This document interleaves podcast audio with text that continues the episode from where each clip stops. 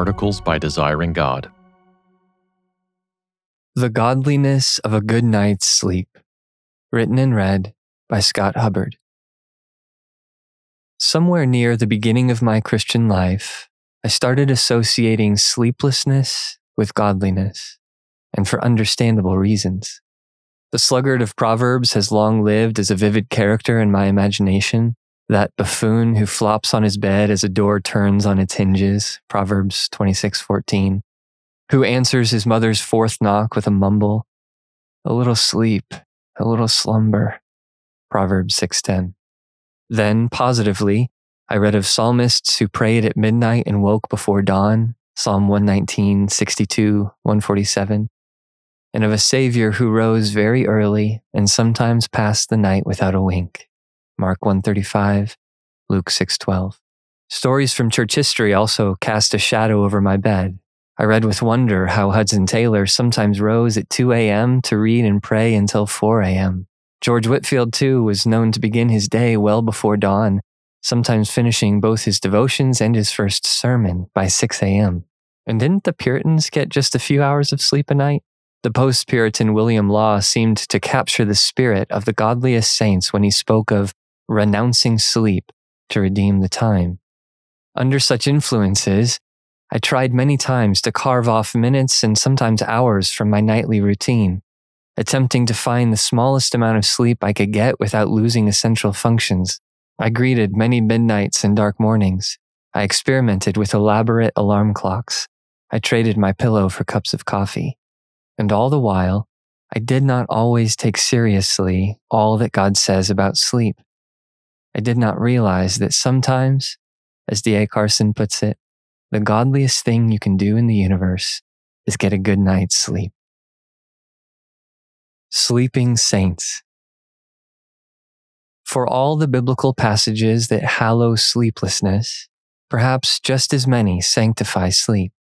In Proverbs, the same father who warns his son about the dangers of a little sleep also assures him that wisdom gives good rest. Proverbs 3:24. Alongside the psalmists who praise God at midnight are others who praise him in the morning after a sound night of slumber. Psalm 3:5. And in the Gospels, one of the more remarkable images of our Savior is of him in a storm-tossed, wave-battered boat, asleep on the cushion. Mark 4:37 to 38. He could stay up all night when he needed, but he was not above taking a nap the next day. Perhaps the most striking endorsement of sleep, however, comes from the simple fact that God made us this way. Scripture gives us no indication that the need for nightly rest began in Genesis 3. And in fact, before the fruit was taken from the tree, before the weariness of sin weighed down the world, Adam slept. Genesis 2:21. Sleep, it seems, is no fallen necessity, nor merely a fleshly temptation, but a divine gift. Both then and now, God gives to his beloved sleep. Psalm 127 2. And therefore, though occasions come when we must renounce sleep for the sake of something greater, Scripture gives us a more positive default posture. In Christ, God teaches us to redeem sleep. He brings our beds back to Eden, where we learn to receive sleep as healer, teacher, giver, and servant. Sleep as healer. On nights when sleep seems like a great interruption, like an eight hour paralysis on our plans, we may find help from imagining our beds as a balm for mind, body, and soul. For by God's design, sleep halts us to heal us. Until recently, sleep's God given powers of healing were a matter more of intuition than of empirical reality. But sleep scientists can now write volumes about the benefits of adequate rest for the brain and the body. Matthew Walker, director of the Center for Human Sleep Science, goes so far as to say sleep is the universal healthcare provider. Whatever the physical or mental ailment, sleep has a prescription it can dispense. While we lie unconscious, sleep solidifies our memories and nourishes our creativity. It boosts our energy and staves off sickness, which also means that sleep plays a modest but notable role in our spiritual health. As exercise can keep our bodies fit for service, and as nutrition can energize us for good works, so a healthy pattern of sleep can assist our love for God and neighbor, keeping us awake and alert for meditation and prayer, readying us to spend and be spent for others. More than that, good rest also guards us from sins that our sleep deprived selves might indulge more easily irritability and impatience, bitterness and lust, cynicism and grumbling. When the miserable Elijah asked God to take his life, God's remedy for the prophet's despondency was first sleep, then food, then more sleep, and then finally words. 1 Kings 19, 4 6. John Piper, having learned Elijah's lesson, mentions how he becomes emotionally less resilient on little sleep. Therefore, he writes, For me, adequate sleep is not just a matter of staying healthy. It is a matter of staying in the ministry. I'm tempted to say it's a matter of persevering as a Christian.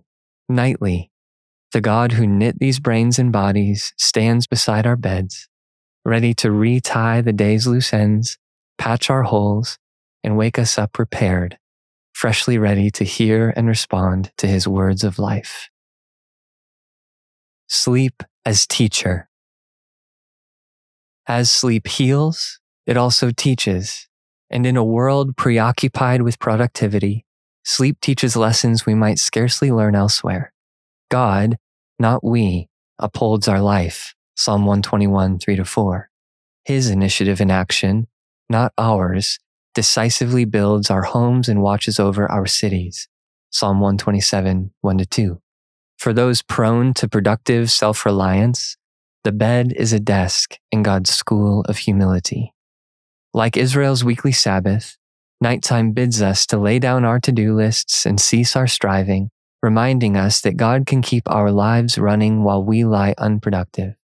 And like Israel's Sabbath, the lesson is hard learned and easily forgotten. Many of us receive God's rest reluctantly, even unwillingly, like people searching for manna on the seventh day. Yet the teacher's sleep returns again, each night repeating its lesson. As if to reinforce the point, God tells us stories where he works wonders during our deepest slumber. In Eden, Adam falls asleep a bachelor and wakes to find a bride. Genesis 2, 21 to 23. Later, a similar deep sleep falls on Abram, and in the darkness, God makes great and solemn promises and seals his gracious covenant. Genesis 15, 12 to 21. And then still later, as the disciples' heavy lids close on their Savior's anguish, Jesus wrestles and prays and wins the victory in Gethsemane alone. Mark 14, 40 to 42. To be sure, we ought not presume that God will fix our shoddy work while we sleep. In all likelihood, the weeds the sluggard should have pulled today will still be there tomorrow, a little taller for his negligence. But for those who are tempted to eat the bread of anxious toil, Psalm 127 2, these images of God's tireless care, his sleepless provision, powerfully remind us that he can do far more in our sleeping than we can do in our waking. Sleep as giver. Of course, we may acknowledge sleep as healer and teacher and yet still find ourselves lying down begrudgingly. Medicine and lessons may be necessary, but necessity rarely makes patients and pupils rejoice. But scripture speaks of sleep not only as needed, but also for God's people as sweet. Proverbs 3:24, Jeremiah 31:26. Like food, Sleep falls among those good gifts to be received with thanksgiving by those who believe and know the truth. 1 Timothy 4 3. It is one part of the everything that God richly provides for our enjoyment. 1 Timothy 6:17.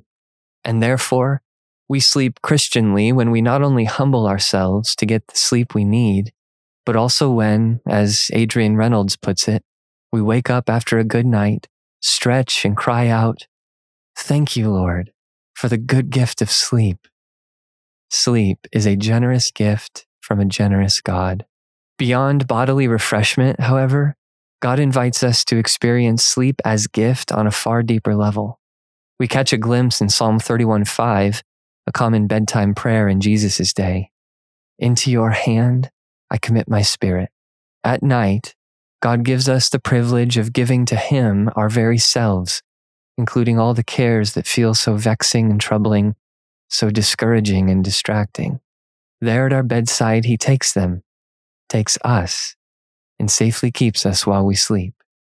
And there is no sweeter place to sleep than in the sovereign hands of God. Jesus, who would pray Psalm 31:5 before his great and final sleep, enjoyed this gift every day during his three decades on earth. How else could he sleep through the storm? How else could he rest while surrounded by so much need, while threatened by so many foes? Only because he nightly handed his spirit into his Father's care and received from his Father a peace that surpassed the biggest troubles of today and tomorrow. Sleep as servant. Sleep as healer, sleep as teacher, sleep as giver. These three give us abundant reason to actively seek a good night's rest. In light of them, many of us may need to acknowledge how much sleep we really need and to consider some basic tips for falling asleep and staying asleep, especially in our caffeinated, sedentary, digital world. But the aim of Christian sleep goes deeper still. As followers of the Savior who sacrificed his sleep for us, we do not pursue a good night's rest at all costs. We do not take this healer, teacher, giver, and set it up also as master. Rather, we receive sleep with a soul that stands ready at all times to forsake sleep when love calls. Perhaps a friend in need asks for a late night phone call, or a small group member needs an early morning ride to the airport. Perhaps a child cries from down the hall, or a spouse just needs to talk. Perhaps hospitality ran late, or some crucial decision requires a midnight consultation with our Lord. Either way, in the face of such needs, we kindly thank sleep for its services and then dismiss it as the servant God made it to be. When we leave our beds to walk in love, we do not leave our God. His help is stronger than sleep's healing, his wisdom deeper than sleep's teaching, his generosity greater than sleep's giving. He can sustain us in our sleeplessness, and in His good time, give again to His beloved sleep. For more resources, visit desiringgod.org.